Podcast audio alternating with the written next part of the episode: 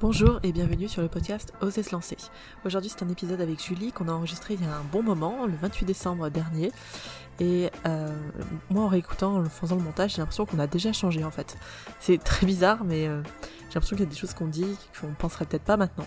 Mais donc je l'ai laissé quand même comme ça, j'ai fait un tout petit peu de montage pour couper nos éclats de rire de débiles. Et euh, je vous laisse écouter ce podcast. Bonne écoute. Truite cuite, trois petites truites crues. Tu fais des exercices pour ta voix? Ouais. Alors aujourd'hui, on se retrouve euh, pour les deux prochains épisodes pour parler d'un thème à la mode et qui nous intéresse tous, le perfectionnisme. Ouais, en effet, le perfectionnisme, ça peut être surtout aussi un, un gros frein finalement euh, à nos thèmes de podcast, c'est-à-dire oser se lancer. Pour tous les débutants et puis même pour ceux qui sont moins débutants et qui veulent tester de nouvelles choses, le perfectionnisme peut être euh, le truc qui vous embête et qui fait que vous n'allez pas commencer à, à chercher de, nouveaux, de nouvelles façons d'accompagner ou que sais-je encore. Même Mm. tout simplement vous installer en fait comme euh, hypnothérapeute. Donc pour une fois, on s'est organisé. On a décidé de faire déjà deux épisodes, hein, comme a dit Julie. Et puis, euh, donc dans le premier, on va parler de qu'est-ce que c'est que pour nous le perfectionnisme. On s'est inspiré de plusieurs bouquins que je mettrai euh, dans, les, euh, dans, les, dans, le, dans la description du podcast. Et du coup, dans le premier podcast, on va parler donc qu'est-ce que c'est que le perfectionnisme, et dans le second, on donnera un peu les solutions, d'après nous, pour euh, dealer avec ce perfectionnisme ou l'alléger. Exactement. Donc du coup, on s'est dit qu'on allait faire une petite fiche technique du perfectionniste. Alors avant ça, je vais vous inviter à vous demander tous, vous qui écoutez, est-ce que vous vous sentez perfectionniste? Parce que alors moi, avant de faire les recherches, j'avoue que je me sentais pas trop perfectionniste. Je savais que j'aimais bien que les choses soient bien faites, tu vois. Mais sinon, je me disais, non, les perfectionnistes, c'est vraiment les gens chiants qui vont, euh, comment tu sais, comme on dit, qui, euh, qui vont aller gratter tout, tout dans le détail, quoi. Et moi, comme je suis plutôt dans la globalité des choses, donc voilà, des personnes tatillons en fait. J'avais, je me disais, c'est les tatillons, les gens voilà, qui, sont un peu chiants pour tout, et puis euh, et puis ceux qui savent pas déléguer parce qu'ils veulent que ce soit eux-mêmes qui, qui fassent. Mais comme moi, finalement, je bosse toute seule. Moi, j'ai pas à me poser la question, tu vois, de déléguer ou d'être tatillon. euh, je suis chiante toute seule. Oui, moi évidemment, je rejoins, je rejoins Anna là-dessus, mais je pense que moi j'en étais plus consciente qu'elle, peut-être sur ce point-là. C'est sûr. Euh, moi, je sais que je suis très, ou en tout cas assez exigeante avec moi-même et que c'est souvent jamais assez bien et que je prends pas le temps de, de célébrer mes victoires ou les choses que je peux accomplir, que je vais toujours aller chercher le nouveau challenge ou le nouveau truc à faire. Donc du coup, toi, tu, tu te savais perfectionniste. Je savais pas que c'était le terme perfectionniste, c'était juste que je voulais faire mieux. Maintenant, en lisant la définition et, euh, et plusieurs cas pratiques, effectivement, je me rends compte que, que c'est difficile de ne pas se classer dedans. D'accord. Parce que c'est vrai que le mot perfectionniste, moi, je le mets un peu connoté négativement de base, en fait. Oui, moi ça me plaît pas tellement non, ça me plaît mot. pas, non. Je dirais que je suis quelqu'un qui aime bien faire les choses. J'aime Juste mieux. faire mieux et bien et ça. être aimé, c'est tout. Franchement, ça va. Aucun problème. No Contrôler un peu tout. Le contrôle de tout, ouais, je... Non, la base, quoi. Mmh. Donc, du coup, pour une petite fiche technique euh, des principaux symptômes du perfectionnisme, comme si c'était une maladie, tu sais. C'est une maladie. C'est Très, une très maladie, grave. très mal. Euh, qu'on a pu voir. Alors, moi, je les avais un peu... euh, j'ai mis quelques métaprogrammes. Le métaprogramme problème du perfectionniste, c'est quelqu'un qui va être euh, plutôt orienté résultat. Donc, il va pas du tout faire gaffe au chemin qu'il traverse. Tu sais, souvent on dit, euh, quand tu montes la montagne, euh, fais attention au chemin et pas au but, tu vois, ce sera mieux. Et non, bah, le perfectionniste, lui, il est focus, Focus but. focus but. Il faut faire ça, il faut le faire bien, mieux, machin. Et euh, quand je continue dans mes métaprogrammes, c'est quelqu'un qui fait du tout ou rien. Donc euh, c'est vrai que métaprogramme, j'ai même pas expliqué, mais je vous invite à aller voir la définition du coup métaprogramme PNL. Tant pis. Même en hypnose, la plupart Ou des écoles hypnose, ouais. l'abordent. Oui, l'aborde aussi. Bref. Euh, et donc, du tout ou rien, euh, le tout ou rien, ça va être les personnes qui... Euh, où vont... Enfin, voilà. Bah, c'est, en fait, c'est tout dit dedans. Où tu te mets à fond dans quelque chose, ou tu t'y mets pas du tout. Euh, où t'apprécies le moment à fond, ou tu l'apprécies pas du tout. Voilà, il n'y a pas de demi-mesure. En fait, il n'y a pas d'un petit peu. C'est, c'est binaire. C'est noir, blanc. Et les nuances de gris sont difficiles à, à voir. Bah oui, parce que pour un perfectionniste, c'est très binaire, comme tu l'as dit. C'est soit tu réussis et du coup, je me lance des nouveaux challenges pour jamais être dans le moins et dans le pas assez. Mm. Parce que si t'es dans le pas assez, du coup, t'es nul, t'es pas reconnaissable et t'as pas de valeur. C'est ça. Du coup, t'as pas le choix, en fait. C'est ça. Donc ce sera toujours du... Dans le personnalisme, c'est où je réussis complètement la chose, et ce qui n'arrive en fait euh, jamais. ou je loupe complètement le truc. Ce qui arrive souvent. Et donc, du coup, eux vont voir le, verre à moitié vide. Et comme ils sont dans tout ou rien, autant te dire qu'ils vont voir le verre complètement vide. C'est des personnes qui, euh, si je sors un peu de tout ce qui est métaprogramme, qui sont, euh, ah bah non, bah, là c'en a encore un, de rigides, ils sont dans le il faut, je dois en termes de motivation. Euh, donc des règles en fait, beaucoup de règles dans la tête, euh, inculquées par la famille ou autre, mais qu'ils ont gardées gentiment et euh, qui sont très durs, que ce soit avec les autres ou avec eux-mêmes. C'est un peu ce que tu disais tout à l'heure. Toi, tu te rendais compte qu'avec toi, t'étais dur, Léger. léger. Tout dans la demi-mesure. Maintenant, je- le verre à moitié vide Euh, euh, ou plein. La moitié plein tout le temps. Faut qu'il soit à moitié plein. Il faut qu'il Il soit. faut. Ouais, ouais, bah oui, hein, on Vous aime. les sentez vous aussi les métaprogrammes Euh, et puis au niveau de, euh, des émotions, on sera beaucoup dans de l'anxiété, des peurs, peur de l'échec. Euh, Ouais, j'ai un bug. Non, on est surtout ouais, sur des trucs anxieux. anxieux hein. Ouais, plutôt une attitude défensive, bah, tout ou rien, tu l'as dit. Dureté, rigidité, on va Ouais. plutôt avoir tendance à être statique, à avoir un parcours en ligne droite. Oui, c'est cette fameuse image. euh, J'essaierai de la mettre, je ne sais pas où, si je, si je peux la mettre dans la description, qu'on j'ai beaucoup vu tourner, que j'ai enregistré, que j'aime bien, sur Facebook, où tu as, je crois que c'est un cycliste qui commence euh, à gauche de l'image. À droite, il y a la teinte, la ligne d'arrivée. Et euh, en haut, t'as- donc le cycliste, il y a une ligne droite qui dit euh, mon rêve, la ligne droite jusqu'à l'arrivée. Et dessous, tu as la réalité. Et il y a le cycliste qui passe par des montagnes de malades, qui descend dans des, dans des lacs, enfin c'est n'importe quoi. Et on voit bien que c'est jamais en ligne droite et que ce qu'on veut atteindre. Oui, ça reste une vision très utopique euh, de la réalité. En fait, c'est faire abstraction de tous les obstacles et, et sûrement tous les freins qu'il peut y avoir sur le chemin, mais qui font si partie euh, des étapes d'apprentissage et de connaissance.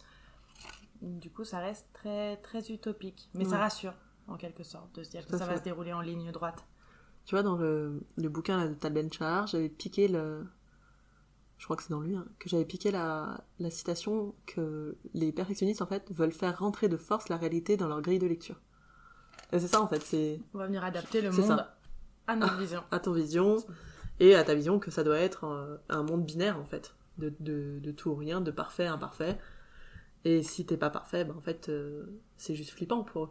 Pour, pour nous, pour nous, parce que c'est le risque, c'est euh, de d'être rejeté, de pas être aimé, de euh, de pas avoir de place, de pas pouvoir contrôler ce qui se passe, enfin, d'avoir l'impression de pas pouvoir contrôler, Mm. parce que on sait que le contrôle c'est c'est rarement qu'on contrôle les choses finalement. Non, mais ça, du coup, on va le revoir dans les Ouais. trois types juste après de, de bah vas-y, je perfectionnisme. te- je t'en prie, commence euh, sur les trois types de perfectionnisme. Voilà, et ça, on a repris ça euh, du docteur Frédéric Fanger, euh, qui fait une petite checklist comme ça des trois types de perfectionnistes qu'il y a.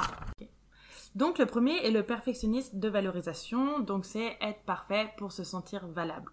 Euh, du coup, le fait de vouloir toujours être dans la performance, être dans les choses réussies, accomplies, euh, c'est le seul moyen de se percevoir comme des aides de valeur. Donc, on voit bien qu'il y a un rapport aussi assez narcissique par rapport à ce terme-là, d'être... euh, je- je- Ouais, je trouve que c'est euh, identitaire. C'est Oui. je suis valable ou je suis aimable. J'ai une valeur que si je réussis mes défis et mes performances et en fait si j'ai de la réussite quoi. Euh, et si c'est des gros trucs que je réussis. Je dois être valorisée par le regard des autres. euh. Oui, et puis il est assez dur à déceler parce que finalement, ça t'empêche pas de douter de toi. Ah oui, complètement. Donc fait, ça euh, vient dire oui, mais si je doute, du coup, ça veut dire que je suis pas vraiment perfectionniste ou que c'est pas narcissique. Alors qu'en fait, ça peut quand même l'être. Je t'ai pas suivi. Si, je crois que j'ai compris en fait. C'est que si t'es quelqu'un qui doute de toi et qui doute de pouvoir réussir, tu peux te dire bah non, moi je suis pas perfectionniste. On, on pourrait croire que le perfectionniste ne doute pas de lui. Mais en fait, il doute tout le temps et, et il pense qu'il réussit jamais. C'est pour ça qu'il veut d'ailleurs tout le temps réussir. C'était dans ce sens-là. Ok, merci. Tu m'as rejoint. Vas-y, Mais du coup, ça va être une vraie recherche de valorisation par la performance euh, dans ce cadre-là. Donc, se lancer sans arrêt de nouveaux défis et de nouveaux objectifs à atteindre. Euh, hormis, évidemment, si c'est trop rigide, cette façon d'être perfectionniste, euh, ça peut entraîner euh, plusieurs choses pas très cool, comme le stress, comme la fatigue, comme l'insatisfaction permanente. Et en fait, ça va pas du tout dans l'optique euh, du perfectionniste de réussir. En fait, ça va plus le faire ralentir qu'autre chose. Oui, parce que c'est vrai qu'on ce qu'on n'a pas dit, c'est que le perfectionnisme peut avoir des avantages, de te faire avancer, de, te donner des challenges, des défis et tout, mais qu'à l'excès, quand t'es complètement bloqué là-dedans, ça t'amène tout ce que tu dis, là, la fatigue, la satisfaction, le stress, etc. Mhm. Ok, donc ça c'est le perfectionnisme de valorisation. Voilà. Et quant à, au deuxième euh, type qu'on a, euh, c'est le perfectionniste euh, d'intégration. Je sais pas s'il le nomme exactement comme ça. Si. Et, et c'est le fait du coup d'être accepté socialement par un groupe, par les autres, d'avoir le besoin de se sentir aimé, ou en tout cas de réagir à la peur d'être abandonné à chaque fois. Abandonné ou rejeté, ouais, j'imagine. Abandonné ou rejeté. Ok. Donc c'est pour être dans le groupe, pour être intégré dans le groupe, euh, il faut que je sois excellent et que, enfin, que je fasse des choses parfaites, quoi. Oui, et du coup, on va avoir beaucoup dans cette catégorie. J'ai dit le on parce que je m'intègre assez bien dans cette catégorie-là. Donc apparemment, je ne, je ne le voile pas. Euh, on va avoir beaucoup besoin de, de suivre la vie des autres et du coup avoir du mal à se poser. euh, parce qu'en fait, on va éviter un rejet, donc on va essayer de paraître le plus parfait en société. Donc de chercher à faire plaisir, à pas déranger et à être admiré par la foi. hein. Si, si on peut être admiré, c'est pas plus mal. petits applaudissements. euh. Et je reviens là, du coup, tu sais, on en parlait avant le podcast sur. euh, hier, j'ai regardé, on, on faisait des recherches, et, euh, hier, j'ai regardé un documentaire qui s'appelle Miss Americana sur Taylor Swift, que je vous conseille, il est sur Netflix, euh, qui, elle, euh, dès le départ, elle, est, elle dit que euh, qu'elle est dans. le- Enfin, elle dit pas le mot perfectionnisme, mais qu'elle a besoin de l'approbation des autres. J'ai noté une phrase quand on vit pour l'approbation d'inconnus et qu'on en tire sa joie et son épanouissement, un seul faux pas peut tout faire s'effondrer quand elle a dit ça, ça m'a. Je me suis dit, ah oui, en effet, c'est c'est pas fou, quoi. Et c'était, euh, elle disait vraiment que sa vie, c'était d'avoir les applaudissements du public et que si elle avait fait chanteuse, et que, elle disait, elle généralisait, elle dit, si on fait ce métier-là, c'est pour les applaudissements en face, en fait, c'est ça qui nous fait exister. Et du coup, ça rejoint euh, complètement, je crois, que ce perfectionnisme d'intégration, où Ouais, on sait pas se positionner, en fait, euh, parce qu'on on est en train d'essayer de se faire valider tout le temps par tout le monde. Donc ça va être des gens qui savent pas dire non, euh, des choses comme ça. Exactement. En fait, tu vas toujours vouloir bien faire, pas pour toi, mais pour l'autre, finalement. Du moment qu'il te valide, ça vient valider ton objectif ou ta valeur. Si lui, il estime, et encore plus, si c'est quelqu'un de valeur pour toi, Oui. bah forcément, son approbation aura double poids. D'accord. Donc peut-être que le jardinier du coin, tu t'en Mm. fous. euh. Exactement. Et encore, moi j'avais des clients des fois qui me disaient, quand je leur disais, et donc du coup la boulangère, euh, je disais, oui, oui aussi, il faut que je fasse bien les choses. Hein. Oui, c'est ça. Et il disait une phrase, si les autres m'aiment, surtout s'ils ont de la valeur à mes yeux, alors c'est que je vaux quelque chose. Donc je dois paraître parfait pour me faire aimer. Et du coup, tout comme l'autre, il y a des émotions particulières qui sont euh, principalement ciblées euh, pour ce genre de, de perfectionnisme. Donc on a beaucoup euh, l'impression de ressentir des angoisses, de l'inquiétude, euh, de déprimer dès que quelqu'un va nous rejeter, d'être hypersensible aux critiques et aux retours qu'on peut nous faire parce que ça va venir déstabiliser euh, ce qu'on pense de nous. Et, et ça va être toujours remettre en, en doute la place qu'on occupe dans le groupe et du coup le, le statut qu'on a et la posture qu'on peut avoir. Donc effectivement, ça peut être très compliqué à gérer euh, dans l'ouverture d'une activité comme hypnothérapeute si on se tient à ce perfectionnisme-là. Ouais, bah les deux en fait, je me dis, parce que perfectionnisme de valorisation, Ah bah le troisième aussi qu'on va annoncer ah bah le juste troisième après, c'est hein. l'enfer. Euh, mais en fait, oui, oui, bon, on reprendra du coup ce que ça a comme impact juste après, une fois qu'on aura dit les trois, mais, euh, mais oui, en effet, ça a un gros gros impact sur comment tu t'installes, est-ce que tu t'installes ou pas, etc. Vas-y, tu nous as fait languir avec le troisième. Et le troisième, qu'on attend tous avec impatience, euh, parce que je pense qu'il y en a beaucoup quand même qui sont dans le, dans le troisième. Non, Non, pas toi en tout cas, c'est cool. non, ça va. Mm, Nous, on n'en a aucun. Ok, ça va. Euh, du coup, le, le troisième, c'est être euh, parfait euh, pour faire face aux aléas de la vie. Donc, c'est le perfectionnisme de contrôle, en gros, clairement. C'est qu'on pense que la vie est pleine de dangers et du coup, il va falloir anticiper tout ça. Et si tout est parfait, bah, on a moins de chances de se casser la gueule ou de mourir. Oui, de mourir, ouais. Non, je pense que ouais, c'est vraiment ce, ce truc de je vais tout anticiper, tout prévoir, parce que comme ça j'ai une impression de contrôle, et le jour où je contrôle plus, en fait, il peut m'arriver des bricoles, il peut, euh, voilà, et ça va rejoindre l'idée d'être rejeté du groupe, de pas être, Mm, pas être assez bien, de pas être la bonne fille, le bon mec, etc. Et c'est le fameux et si. Ouais, et si il se passe ça, Et et si il se passe ça. Et ça, bien sûr, un et si qui est rarement, et si je réussis comme une malade, euh, Quoi qu'on pourrait dire que la réussite, ça peut faire peur aussi, mais ce sera un autre débat, je pense. Hmm. En plus, il est terrible celui-là, parce que du coup, si on se confronte pas aux obstacles, ça en fait deux fois plus peur. Du coup, ça nous prouve pas la valeur ou la possibilité qu'on a de les vaincre, et du coup, ça nous fait douter. Et du coup, on contrôle encore plus pour ne pas s'y confronter. Terrible. Et donc, lui aussi, il a, je suppose, des euh, émotions associées? Lui, lui, ouais, ouais, bien sûr. Mais il a déjà des, des comportements particuliers. euh, il, il essaie d'anticiper, de prévoir. Donc, comme Anna a dit, c'est le genre de personne qui va beaucoup euh, écrire, par exemple, ce qu'il a à faire. Ou to-do anticiper list. étape par étape. Voilà, les fameuses to-do list. J'adore les to-do list. Et, et effectivement, c'est le genre de personne qui a aussi du mal à déléguer et qui va vouloir faire tout tout seul parce qu'au moins, il contrôle ce qu'il fait. Ah, Anna, mais toi, tu peux pas déléguer. C'est pour ça que tu délègues pas, c'est tout. ça doit être pour ça, oui. Ah, t'imagines s'il faut que j'aille contrôler le travail de quelqu'un d'autre Terrible. Terrible. Ah. Deux fois plus de travail pour moi. Affreux. Tu sais, c'est ce que les personnes disent, ça me fait beaucoup plus de travail quand j'ai quelqu'un Ouais. qui m'aide. C'est étrange quand même. Ah bah oui, c'est... Oui, oui. Ça- va bien. Et du coup, les émotions là qui sont, qui sont liées, d'après euh, d'après Fanget, c'est euh, c'est le stress, le peur que de mal faire les choses et de pas réussir à tout faire parce que souvent on est débordé quand Mm. on veut tout contrôler. Parce Ah que oui, contrôler la terre entière, ça demande du boulot. Hein. Super héros, c'est pas simple. Non, mais... Et puis, euh, là, tu vois, je lisais dans le bouquin de Tal Ben-Shahar où il expliquait à un moment que euh, il voulait, dans son perfectionniste plus jeune, il était en mode je peux tout faire. En fait, il y a une espèce de croyance associée à je suis capable de tout faire, une espèce d'ego trip euh, Mm. de ouf, orgueil, enfin très orgueilleux quoi, qui est je, je suis capable de tout faire très bien. Donc je suis capable d'avoir une vie de famille très bien, euh, d'être le bon compagnon, euh, le parfait compagnon, le, le parfait euh, manager, le parfait machin, le parfait au travail, parfait copain, parfait pote. euh, parfait euh, Cuisinier, sportif, cuisinier, voilà. Mais t'imagines bien que tous les domaines de vie, tu dois être parfait dedans, tu dois y investir du temps. Mm. Sauf que la journée, elle a que 24 heures, donc c'est à un moment, c'est juste l'enfer et tu deviens fou. Tu deviens fou. C'est Ouais, comme ça que t'exploses le burn-out, hein, des trucs comme ça. C'est que tu. euh, Mais c'est hyper intéressant et il, il, euh, il le dit après. Euh, mais on verra la différence entre perfectionniste et optimalisme. Tu vois Dans le état optimaliste. Et je pense qu'on Optimaliste. verra dans le deuxième podcast, tu vois, on fait un teasing. C'est vrai, un petit teasing. Mais du coup, il montrera comment il a allié sa journée des 24 heures avec toutes ses perfections de tous les domaines C'est ça. et comment il les a recadrées. Ok, donc ça, c'est nos trois types de perfectionnisme. Je rappelle, perfectionniste de valorisation, d'intégration et de contrôle. Et là, la question qu'on te pose tous, c'est. Et toi, t'as lesquels Évidemment, c'est clair. Maintenant qu'on a fait une description plus détaillée, c'est de savoir où tu te situes et où sont euh, tes zones plus sensibles. Parce qu'on en a tous et l'important, c'est juste d'en avoir connaissance. C'est déjà énorme, en fait. De savoir là où peut-être c'est trop. Ah bah, de toute façon, tant que tu le sais pas, euh, peux pas bosser dessus. Enfin, tu peux pas l'intégrer, tu peux rien en faire. Donc, euh. donc moi, je me suis dit que les miens, euh, le principal, c'était les trois. non, je pense que je suis plus dans la valorisation et...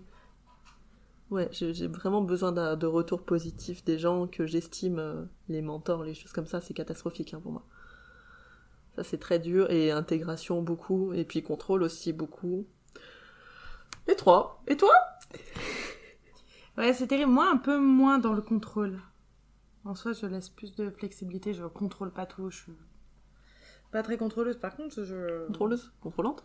Sinon, Je suis très contrôleuse. d'accord. Très contrôleuse de train. Des impôts, euh, de- des impôts. Ça, j'adore. Non, moi, je suis plutôt concernée par les deux premiers. Euh, valorisation et intégration. Ouais. De loin, hein. De loin. Ouais, ouais t'es pas le genre qui doit être la meuf drôle, sympa, Non. euh, Alors, pour, ça, c'est pour pas avoir des retours. Non, j'ai pas besoin d'humour. euh, Non. Non, non, c'est pas du tout ton masque. Pas du tout. Ok, bah nickel alors du coup. Donc, euh, bah, je vous invite déjà à réfléchir, vous, à, à quel type de euh, perfectionnisme vous, vous correspondez, si vous en avez un, deux, trois. Et du coup, on peut euh, aussi trouver, on a, donc, dans la littérature, on a trouvé trois types de, de choses, de... Et donc, on peut aussi noter que les perfectionnistes, ils refusent euh, trois choses dans leur vie. Euh, ils refusent de se confronter à l'échec. Pour eux, c'est trop compliqué de se confronter à l'échec. Donc on, a, on va voir tout ce qui est lié à la notion d'échec, hein, bien sûr. Je vous en renvoie vers le podcast numéro 1, je crois qu'on avait fait sur l'échec. On en reparlera aussi, je pense. Ils refusent aussi de se confronter aux émotions douloureuses. Et donc toutes, toutes les émotions douloureuses qui seraient liées à l'échec. Donc la douleur, la souffrance, la peur, la tristesse, euh, la honte, beaucoup qui est liée à l'échec. Et puis ils refusent également de euh, reconnaître leur réussite. Donc là c'est un peu plus... euh, moi c'était le passage que j'ai un peu de mal à comprendre, étonnamment. Et, euh, et donc Julie, tu me l'avais expliqué ça. Oui. Pourquoi les perfectionnistes refusent de reconnaître leur réussite? Oui, alors pour il refuse de reconnaître ses réussites, en tout cas de, mon point de vue et de ma vision des choses, euh, c'est le fait que accepter une réussite ou en tout cas euh, en prendre tous les mérites et les éloges, bah ce serait perdre pied entre guillemets avec la réalité et du coup ce serait devenir entre guillemets euh, aller dans l'autre partie de cette vision binaire et du coup de retomber dans le fait de, de rien faire ou de plus se bouger ou de plus être capable. Du coup, s'il reconnaît qu'il a réussi, c'est comme s'il allait échouer parce que ça allait pas le pousser à aller encore plus loin et à faire encore Mm. plus. Ouais, ça rejoint le mythe de Sisyphe, ça un peu. Oui. Donc le mythe de Sisyphe, on mettra une petite musique euh, pour raconter les mythes. Qui sont géniaux. Et donc le mythe de Sisyphe, à petite recherche, euh, donc Sisyphe c'était un personnage euh, visiblement très malin, du temps des Grecs évidemment, et qui était connu pour avoir déjoué la mort, donc le dieu Thanatos. Ce qui s'est passé en fait, c'est que euh, il a révélé euh, au dieu fleuve Azopos où se trouvait sa fille Égine, qui avait été enlevée par Dieu, qui Dieu voulait un peu se tout le monde, tu vois. Donc euh, il avait enlevé Égine et son père, Azopos, voulait la retrouver. Donc Sisyphe lui a donné l'endroit où elle se trouvait, et en échange d'un fleuve, d'une source qui ne tarirait jamais.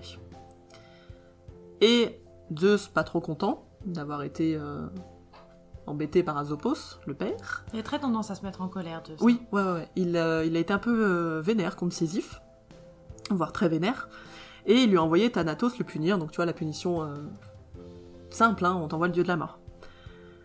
Et quand Thanatos vint chercher Sisyphe, Sisyphe il lui a proposé de lui montrer une invention parce qu'il était très malin, il inventait beaucoup de choses.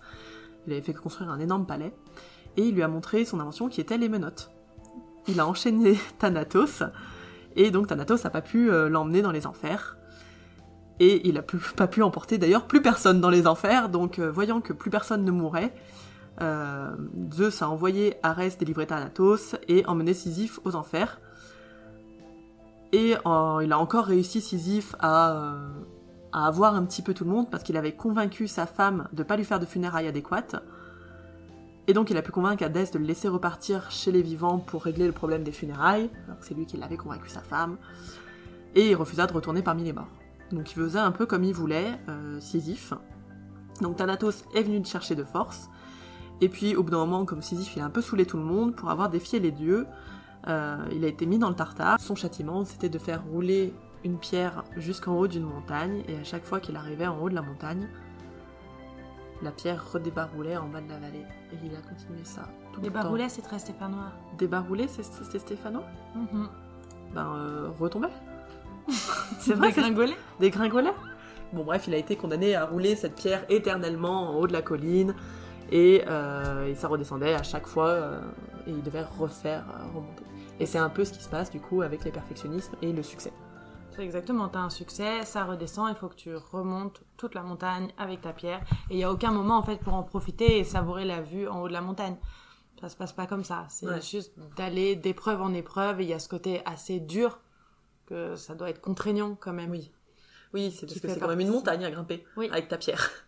Et, euh, et du coup, il y a deux façons de pas, de pas, de pas, de pas réussir en fait. C'est de ne pas reconnaître ce succès, donc de laisser la pierre redescendre jusqu'en bas, ou de prendre un chemin tellement tortueux pour monter la pierre que t'arrives jamais au haut en fait.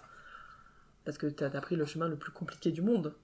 Oui. Mais en même temps, si c'est pas compliqué, est-ce que ça a de la valeur Ce que j'ai fait, est-ce que c'est vraiment une réussite? C'est clair. Donc voilà pour le le manque de reconnaissance des réussites des perfectionnismes, perfectionnistes. Les émotions douloureuses, ben, on en a parlé, hein, c'est le fait de ne pas accepter de vivre l'échec, de vivre euh, la tristesse. C'est des... On est toujours dans le tout ou rien et il faudrait être tout le temps de la joie un peu chez le perfectionniste. Hmm. Et pourtant, ils vivent beaucoup du reste, mais ils refusent de le vivre et donc du coup, comme on le sait, tout ce que tu refuses s'engraine de plus en plus.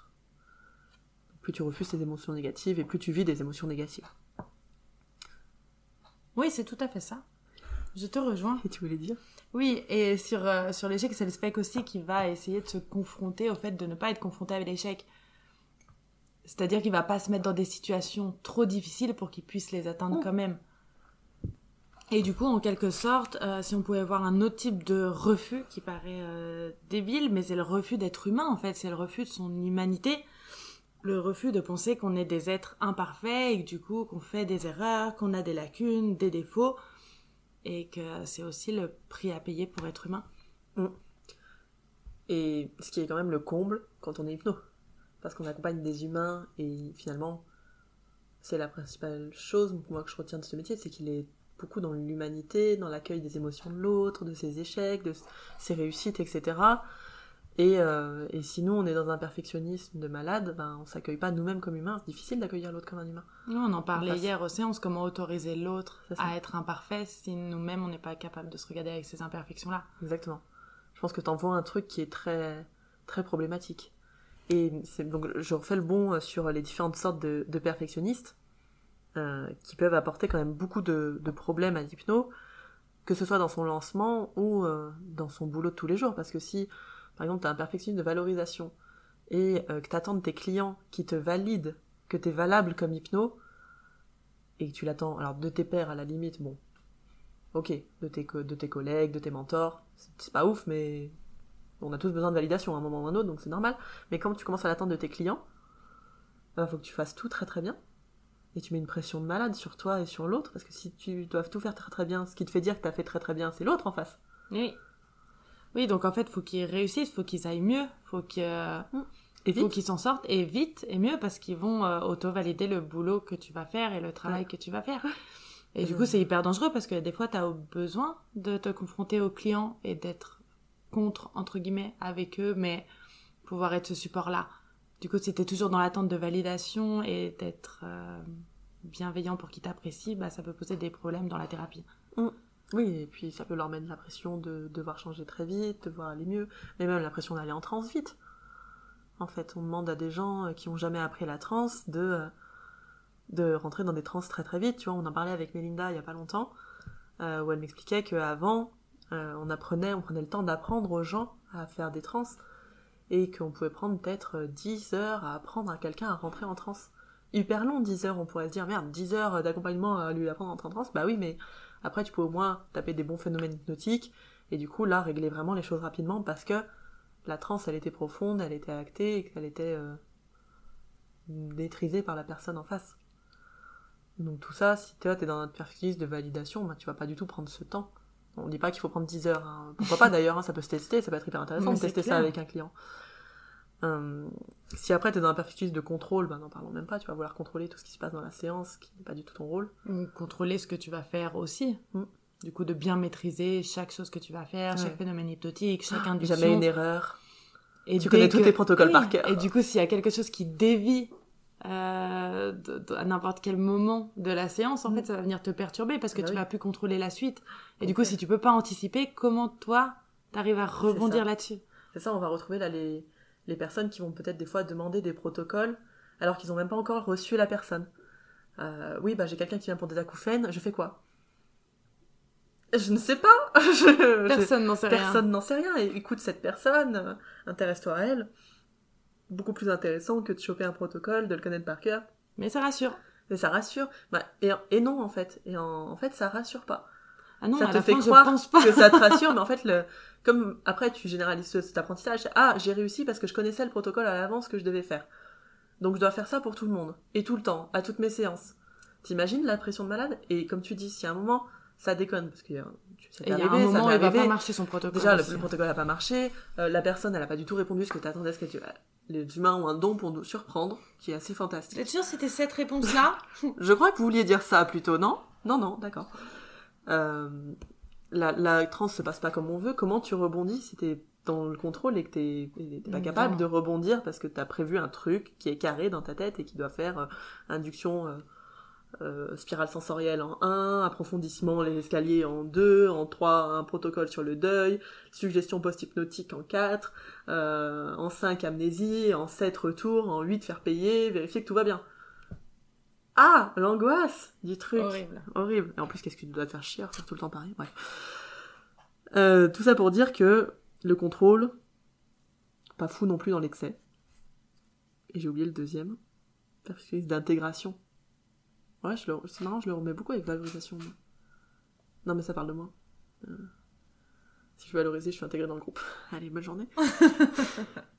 Et du coup, voilà. Je pense que voilà les, les problèmes que ça peut amener, que ce soit dans l'installation, le fait de. ben, on va tomber de toute façon sur les problèmes euh, que les, les différents types de perfectionnistes peuvent amener. Si tu as envie de, de commencer avec un problème qui te parle en tant que perfectionniste. euh, Tant que légère perfectionniste. Légère, oui, légère. T'es pas perfectionniste dans le perfectionnisme. Non Jamais. Confusion.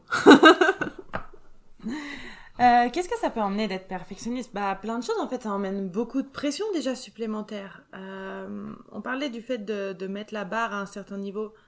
Euh, je sais pas si on la raconte là cette histoire. Si, si on la raconte-la, je la raconte dans les solutions. C'est la barre.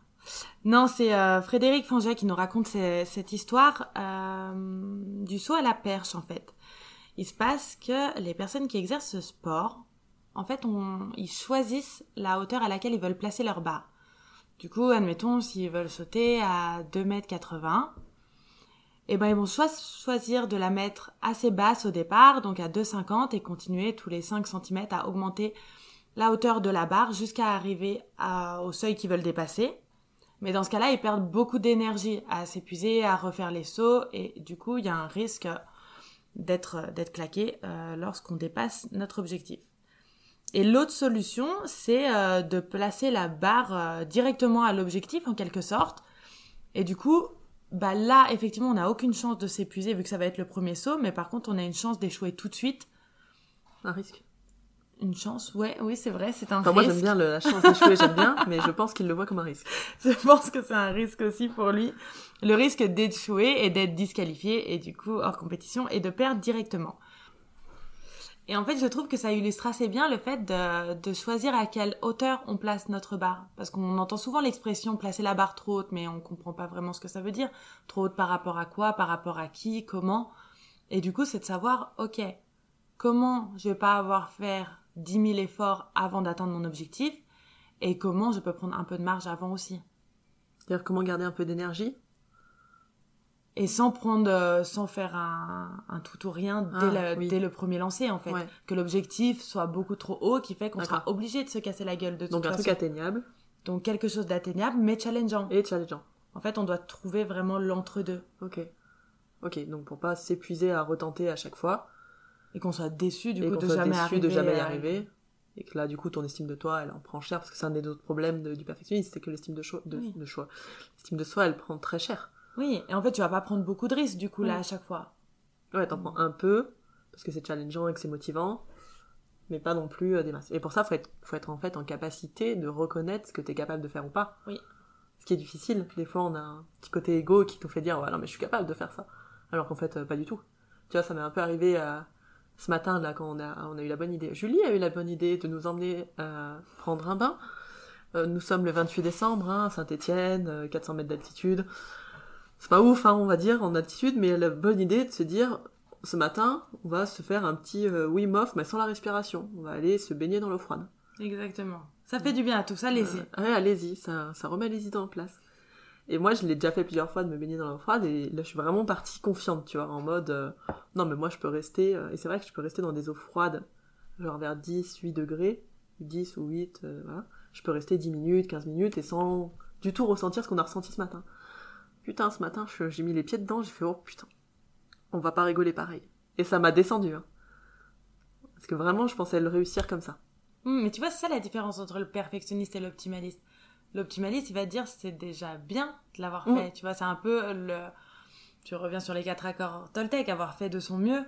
Alors que le perfectionniste, si dans sa tête il s'est fixé 10 minutes Ouais. et qu'il reste pas 10 minutes dans l'eau, C'est ça. bah du coup il va repartir sur un échec. Ouais. Et moi, j'ai eu la petite sensation, j'ai dû le contrer ça dans ma tête. J'ai eu la petite sensation de Ah ouais, c'est toi qui, qui dis la première, euh, on sort, je sors. Cette espèce de, euh, en plus d'engrainement par rapport à l'autre. C'est ah bah, c'est pas, c'est pas moi qui vais le dire la première, je vais tenir jusqu'au bout. euh, voilà. Et j'avais trop froid, en fait. Ça me faisait mal. euh, C'était. J'ai dit, je me suis dit, Anna, c'est bon, tu n'es pas bien. T'es en train de te faire mal. Arrête. C'est pas un échec. T'es resté euh, le 28 décembre dans l'eau. Euh, bah, tu restais quoi 3-4 minutes Même pas? Peut-être pas, hein Moi, je pense 3-4. Ouais, 3-4. Et, et c'est, en effet, c'est déjà une réussite. Et après, en changeant un peu mon mindset, je me suis dit, ouais, c'était trop cool, tu vois. C'est énorme de l'avoir Mais fait. mon truc de base, c'était, ah, putain, moi T'es je resté voulais... si peu. T'es resté si peu, moi je voulais être la dernière à sortir en mode vraiment trop facile, tu vois. C'est clair. Donc un truc com- complètement ego trip, euh, validez-moi, dites-moi que c'est génial ce que j'ai fait, quoi. Ah oui. Ouais. Bah là, je sais pas si tu pourras le raconter 3-4 minutes. euh, les gens vont pas. Ouais, je suis pas sûre que vous allez... euh, Est-ce que quelqu'un peut m'envoyer des, applaudissements? Mettez des commentaires, abonnez-vous au podcast, euh, soyez impressionnés 3-4 minutes dans l'eau. Euh. Anna à Ouais. ça. Ouh Donc tu vois, le, le perfectionniste aurait, par exemple, pourrait ne pas retenter l'expérience. Oui, tout à fait. Tu vois, en se disant, oula, c'est un échec, on Ouais. va pas s'y Ouais. s'y retremper du coup. Ah oui, oui, parce qu'il veut pas se confronter à, à la douleur de... bah non, j'ai lâché, euh, j'y suis pas arrivé, je suis pas bon, et machin. et Mm. voilà. Donc si personne ne peut être au courant, c'est mieux. Oui. Du Mais coup, moi, j'ai très mal géré mon truc en mettant quelques personnes au courant qui vont écouter. Je gère très très mal. Donc, du coup, euh, l'estime de soi qui en prend un coup. Euh, quoi d'autre? Qu'est-ce que tu nous as dit, toi, c'est comme les problèmes que ça peut amener le perfectionnisme L'anxiété, la pression qu'on se met. L'anxiété, la pression qu'on se met. Et effectivement, euh, peut-être pour moi en tout cas, euh, et pour plusieurs personnes, la remise en question, le fait du coup d'être euh, plus dans un perfectionniste de valeur ou d'intégration, Mm. du coup tu vas remettre en question pour appartenir ou pour être reconnu. Mm. Et du coup, il y a peut-être certaines remises en question qui sont pas utiles, qui sont Ouais. bien parce que moi je suis pour le plus remettre en question que pas remettre en question. Mais il y a un juste milieu à tout, comme d'habitude. Oui, ça peut être l'excès encore de je me remets tout le temps en question. Et surtout, je me remets en question pour l'autre, pas pour moi et pour évoluer. Oui, Pour être bien intégré, pour être bien vu, pour. Voilà. En gros, c'est comment je vais faire pour qu'on m'aime le plus possible. exactement. Comment je vais être encore plus parfait pour qu'on m'aime le plus possible. Ça, ça me parle. Ça te bien. parle Ça, je suis très, bien, cette très phrase parfaite. J'adore. Mais euh, Bon, après, il y a plein d'autres symptômes problématiques, euh, troubles de l'alimentation, euh, troubles psychosomatiques, dépression, etc. hein, qui oui, peuvent oui, amener oui. burn-out. Il peut y avoir des bons symptômes Ouais. derrière. Et spécifiquement à l'hypnose, ou en tout cas à la- l'accompagnement, il y a la projection sur le client dont on a parlé tout à l'heure, le fait qu'on attend de lui qu'il soit parfait aussi, sans le dire, hein, mais comme nous, on, on montre un modèle parfait. Tu peux être sûr qu'en face, on, on a le miroir, hein, euh, il va devoir être le client parfait aussi. Et du coup, tu m'avais fait une, une remarque qui était très, euh, très juste, c'est aussi le fait que comme on est focus sur nous et sur ce qu'on doit réussir, on peut perdre complètement le lien à l'autre. Oui, c'est clair. Si on veut faire rentrer euh, nos ronds dans des carrés, il y a un moment, ça va pas rentrer, quoi. Et à un moment, ça ne marche pas. On l'a Oh. appris très tôt dans notre jeunesse. Il est important de s'en rappeler. Les ronds ne rentrent pas dans des carrés. Les ronds dans les ronds, les C'est carrés dans pas les au carrés. client de transformer son carré en rond. Ah On oui. rappelle. Euh, et du coup, ça peut se voir aussi par euh, de la procrastination à fond, le fait d'éviter l'échec, etc. Donc c'est la procrastination, qu'elle soit active ou passive, Et l'autoflagellation aussi. l'autoflagellation. Alors ça, Ah, vas-y, hein. ça, ça y va. hein. Mm. Et c'était intéressant, c'est Hervé, un formateur de l'Arche, qui disait de prendre le temps de faire ça à la fin d'une séance, de faire un feedback sur ce qui a été et pas été. Donc il nous disait bien de prendre le temps de la flagellation quand même. Mhm. C'était important parce qu'on adorait ça, mine de rien. Mais d'après, de vraiment aussi prendre le temps de savourer ce qui a été, de savourer ses victoires, de savourer ce qu'on a bien mis en place et de quoi on est, on est fier en fait finalement. Et je pense qu'on passe pas assez de temps à ça, à se dire ah mais tiens ça c'était Mm. bien. Parce que ça, la liste de tout ce qui va pas, on l'a la plupart du temps, on est très très doué là-dessus.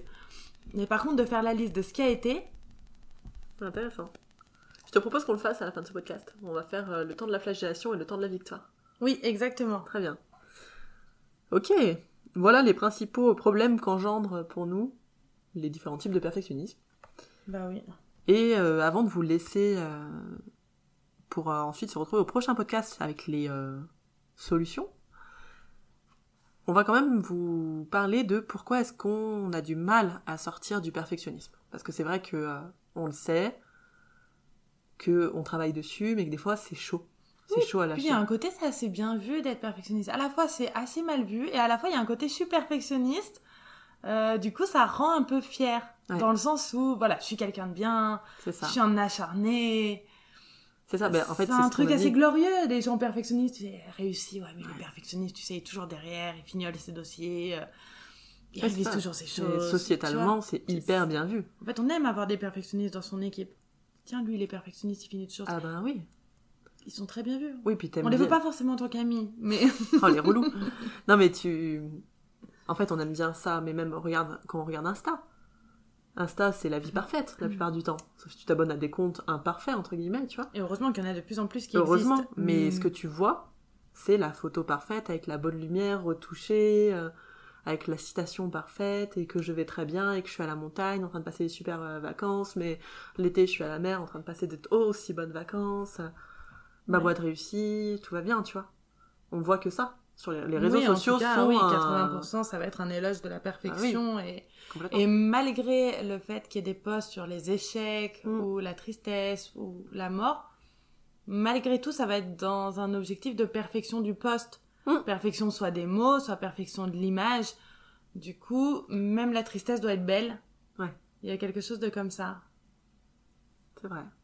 Qui, qui nous permet pas d'être humain, en fait. Même ton échec est beau, c'est-à-dire que j'ai appris de cet échec-là Oui. et j'ai rebondi. J'en suis sortie plus fort. C'est vrai que c'est rare quand on dit putain j'ai vraiment fait de la merde, J'ai échoué. je suis une merde, J'ai rien appris. j'ai rien appris, j'ai échoué. C'est une catastrophe, je suis nulle, j'ai mangé de la glace et du Nutella. Mais oui, c'est clair. Mais ouais, donc il y a le fait que oui, culturellement, on est un peu dans cette société euh, du bonheur, quoi, où tout est beau, tout est magnifique, donc ça aide pas non plus à valoriser l'émotion dite négative. Ouais, je déteste ce mot, ce mot, mais dite moins sympa à, à vivre, quoi. Euh, et puis à enfin, on nous apprend ça depuis le départ, en fait. À l'école, on te Oui. valorise pas ce que tu réussis. hein. Mais oui, mais même pour, euh, pour les parents, la plupart du temps, les enfants essaient d'être parfaits pour être Mais reconnus. bien sûr. Regarde comme je dessine bien, regarde comme j'ai des bonnes notes. C'est quelque chose de très ancré de faire bien. D'autres gens qui font des choses mal exprès aussi, c'est un autre sujet. Donc ouais, par orgueil, par ego, par la société, par la faute des parents, c'est toujours bon de mettre sur la faute des parents. hein. Moi Mm. j'ai compris ça en psychanalyse. Euh, Très pratique. très pratique. Euh, et, et derrière ça, il y a un peu ce que tu dis aussi, euh, c'est que si je suis pas perfectionniste, c'est toujours de tout ou rien. Bah, je vais devenir médiocre oui. et sans valeur.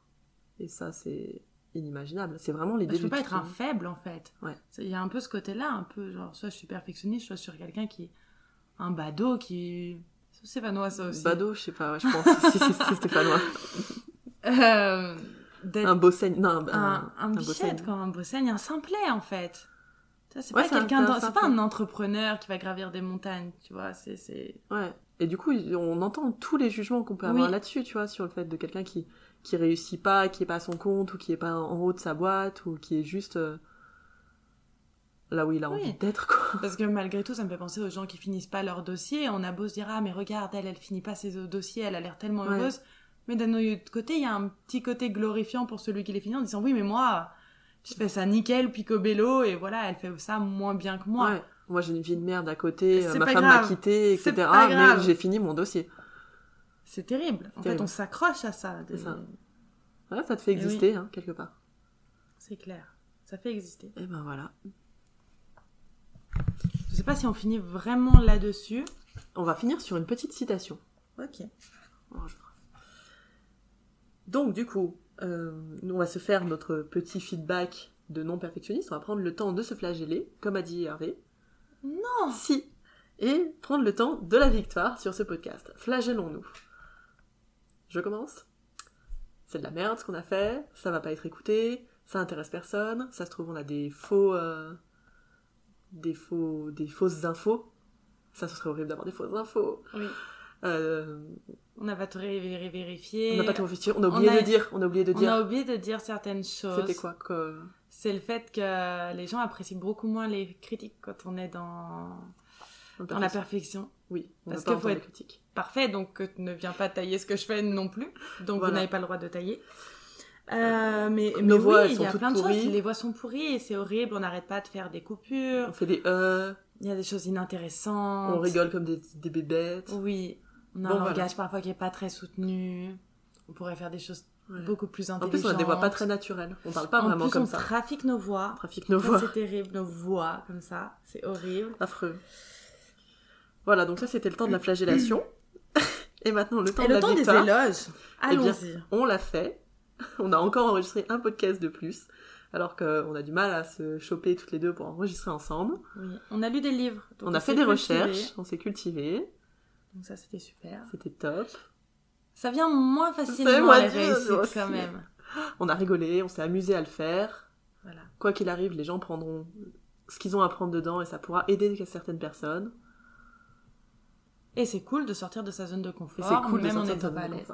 Et plus on s'expose à ça, plus on sera à l'aise dans ces podcasts, et plus ce sera plaisant pour tout le monde. Exactement. Donc voilà, c'était notre temps du feedback.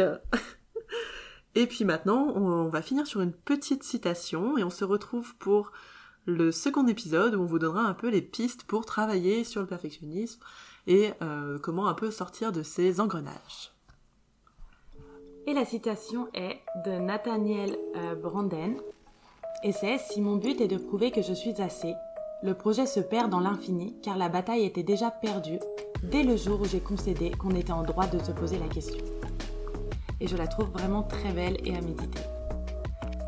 Merci de nous avoir écoutés, merci Julie d'avoir été là et puis on se retrouve pour le prochain podcast. Merci Anna et à tout bientôt Je vous rappelle que vous pouvez télécharger le kit HypnoSafe pour tous les hypnotes débutants sur mon site internet ou la page Facebook Oser se lancer. Pour le site, c'est oser-se-lancer.com. Vous pouvez également rejoindre le programme, avoir 30 minutes de coaching offert pour savoir si vous correspondez bien au programme et si le programme vous correspond. Et quoi qu'il arrive, vous ressortirez de ces 30 minutes de coaching avec des pistes pour évoluer, pour atteindre l'objectif que vous voulez atteindre. Je vous souhaite une très belle journée et prenez soin de vous.